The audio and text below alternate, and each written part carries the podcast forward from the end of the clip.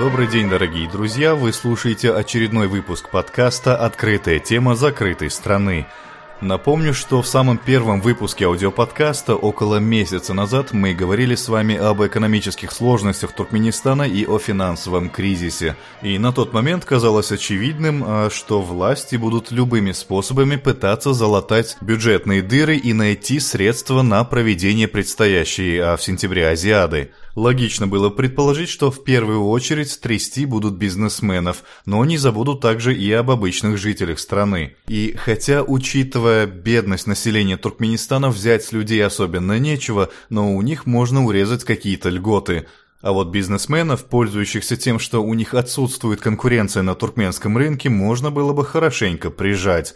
Но то, что сейчас происходит в Туркменистане, оказалось совершенно неожиданным. Президент Бердымухамедов подверг критике, а силовиков уволил генерального прокурора Туркменистана и провел массовые чистки в рядах прокуратуры и МВД. Если вкратце, то президент Бердымухамедов неожиданно обнаружил, что в рядах силовиков тоже есть коррупция, причем коррупция масштабная. В результате неожиданной антикоррупционной кампании обнаружилось, что десятки человек, работников прокуратуры и МВД замешаны во взяточничестве. Как говорится, кто бы мог подумать. Однако вопросы вызывает то, с какой скоростью была проведена эта операция и как быстро были найдены, осуждены и посажены эти взяточники. То есть очевидно, что об этом было известно заранее, просто сейчас нажали кнопку, дали команду и их забрали. Изначально было неясно, почему вопросами коррупции озаботились именно сейчас. И поначалу грешным делом я уже было подумал, что власти действительно взялись за коррупцию, которая э, действительно мешает развитию туркменской экономики и мешает создавать в Туркменистане свое производство. Однако чуть позднее радио «Затлык» все-таки внесло ясность в этот вопрос. По данным радио, силовики были арестованы, потому что не смогли вытрясти достаточное количество денег а, из бизнесменов. Позднее Госинформагентство ТДХ объявило, что все арестованное имущество взяточников а, было переведено на счет государства. Судя по телерепортажу, имущества там было очень много. Как сообщает радио Азатлык, дома у одного из этих арестованных прокуроров было найдено 15 миллионов долларов, и это только один из 50 арестованных. Если предположить, что в среднем у каждого из арестованных а, силовиков было найдено имущество на 10 миллионов долларов, то получится, что в целом государство обогатилось на полмиллиарда. И похоже, что борьба с коррупцией здесь все-таки ни при чем. И эта ситуация еще раз наглядно показывает ту тяжелую ситуацию, в которой находится экономика Туркменистана, раз уж начали раскулачивать силовиков, то есть тех, кто обеспечивает, по идее, стабильность режима, значит дела действительно плохи, и никаких других источников быстрых денег или кредитов власть не нашла. При этом я не уверен, что этих денег хватит надолго. Скорее всего, все эти поступления, скажем так, одноразовые, пойдут на покрытие каких-то текущих расходов, как, например, выплата зарплат, пенсий, пособий и прочего. По крайней мере, я надеюсь, что эти деньги пойдут именно на эти цели. Хотя вполне вероятно, что эти деньги скорее будут перечислены тем строительным компаниям, которым Туркменистан все еще остается должен.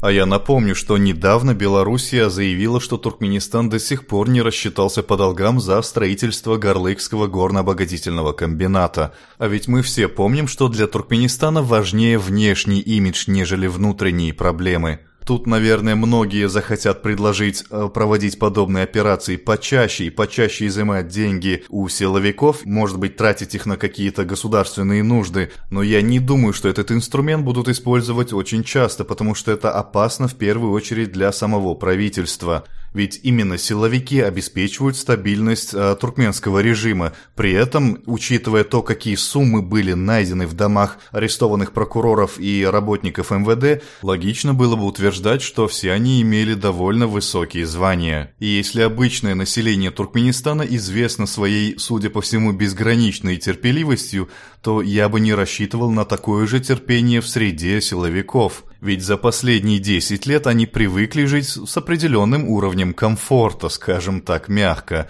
и вряд ли они будут сидеть, повторяя «А, «чай-бар, чорек-бар, лишь бы не было войны». И если эту корову доить слишком часто, то это вполне может привести к государственному перевороту. Но тогда кого же будут доить дальше? Как мы видим, в этом вопросе правительство проявляет завидную креативность и способно пойти на какие-то совершенно неожиданные ходы. Но все-таки выбор, на мой взгляд, все равно очень ограничен. Если деньги извне получить не удается, значит деньги нужно искать где-то внутри страны. А внутри страны деньги есть только у тех, кто находится во власти, либо у бизнесменов. Соответственно, и выжимать продолжат эти две группы, то есть предприниматели предпринимателей, и, скорее всего, их жать будут еще больше после такого прецедента, и, скорее всего, а, раскулачит еще некоторых чиновников, но уже не силовиков, а просто обычных чиновников. Что касается обычного населения, то я боюсь, что хотя и взять с простого человека особенно нечего, но ему можно урезать какие-то льготы. Уже сейчас по домам в Туркменистане очень часто ходят а, представители ЖКХ и требуют установить а, счетчики на воду, на газ, на свет. И мне кажется, что вполне логично будет, если в ходе следующего заседания Халкмаслахаты старейшины все-таки попросят окончательно отменить а, эти самые бесплатные льготы. Но это только одна статья расходов госбюджета, которую, скорее всего, урежут. Сейчас нам уже сообщают о том, что в больницах Туркменистана отказываются оформлять недееспособным гражданам инвалидность. Врачи отказываются выписывать пациентам дорогостоящие лекарства по страховке. Как сообщает радио Затлык, бюджетникам снова начали задерживать зарплату. А те, кто ее наконец получают, обнаруживают, что зарплаты урезают какую-то часть на Азиаду. Как нам сообщают, сейчас начали активно выискивать тех, кто занимается индивидуальным предпринимательством, но до сих пор не зарегистрировался и не платит налоги. Это, например, те, кто у себя на дому занимается пошивом одежды, продажей какой-то мелочи, каким-то мелким ремонтом. И по нашим данным, эти люди были бы рады зарегистрировать свое ИП и заниматься всем законно, платить при этом налоги и, как говорится, спать спокойно. Но проблема, как водится, а, вся в бюрократии. У людей требуют тысячу справок, которые нужно получать в самых разных местах. И как мы все себе прекрасно представляем, за каждую бумажку нужно кому-то что-то отстегнуть. Но все, о чем мы говорили до этого, это какие-то единовременные и одноразовые решения сиюминутных проблем. Ну хорошо, сегодня мы потрясли силовиков, а завтра мы потрясем бизнесменов, послезавтра мы потрясем э, каких-то чиновников. Может быть, еще через несколько дней мы сможем выбить хотя бы какую-то часть долга от Ирана.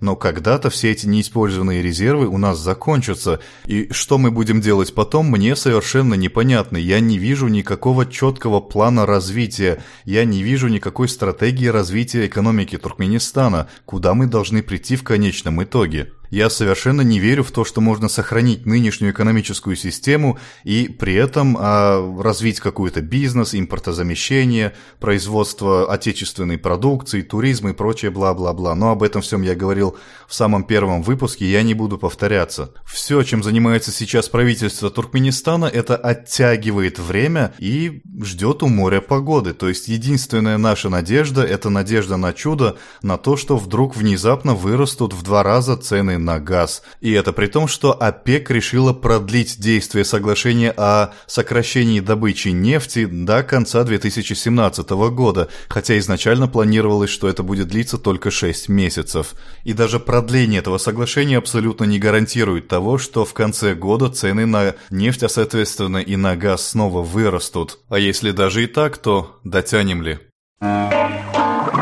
К сожалению, заканчивать приходится на такой довольно грустной ноте, но, как я говорил в первом выпуске, это всего лишь мое мнение. Спасибо, что дослушали до конца и до связи.